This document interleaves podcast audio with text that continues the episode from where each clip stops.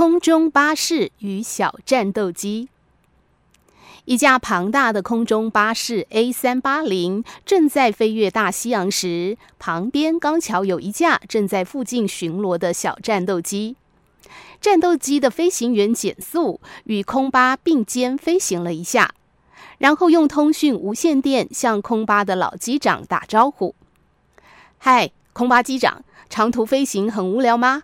保重哦，给你看看难得一见的飞行表演。”说完，小战机就开始表演翻滚、加速、冲破音速屏障、迅速爬升，令人眼花缭乱。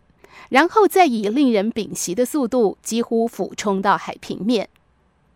炫技表演完毕，战机飞到空巴旁，问道：“怎么样，佩服吧？”空巴的老机长回答：“嗯，非常令人印象深刻。可是现在看看我的表演吧。”于是战机盯着空巴，准备看他表演什么，但什么也没发生。他继续以相同的速度顽强直飞。五分钟后，空巴老机长跟战机说：“表演完毕，怎么样？佩服吧？”战机飞行员困惑地问：“我什么都没看到啊！”空巴机长笑着说：“那可惜了。”我刚站起来，伸了伸腿，走到飞机后面去了一趟洗手间，然后喝了一杯咖啡，又吃了一个肉桂蛋糕。你可以做得到吗？年轻的时候，我们追求表现和速度，但是随着年龄和智慧的增长，舒适和平静也不容小觑。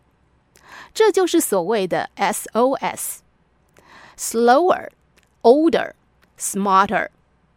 更慢、更老、更聪明。战机的优势是灵活的机动性，空中巴士的优势是载运量和自动飞行。智者懂得不以自己的劣势和对方的优势做比较。世上万物都有其优势和劣势，人生的每一个阶段也都有各自的美好。不需要去羡慕别人的优势，悲忧自己的劣势。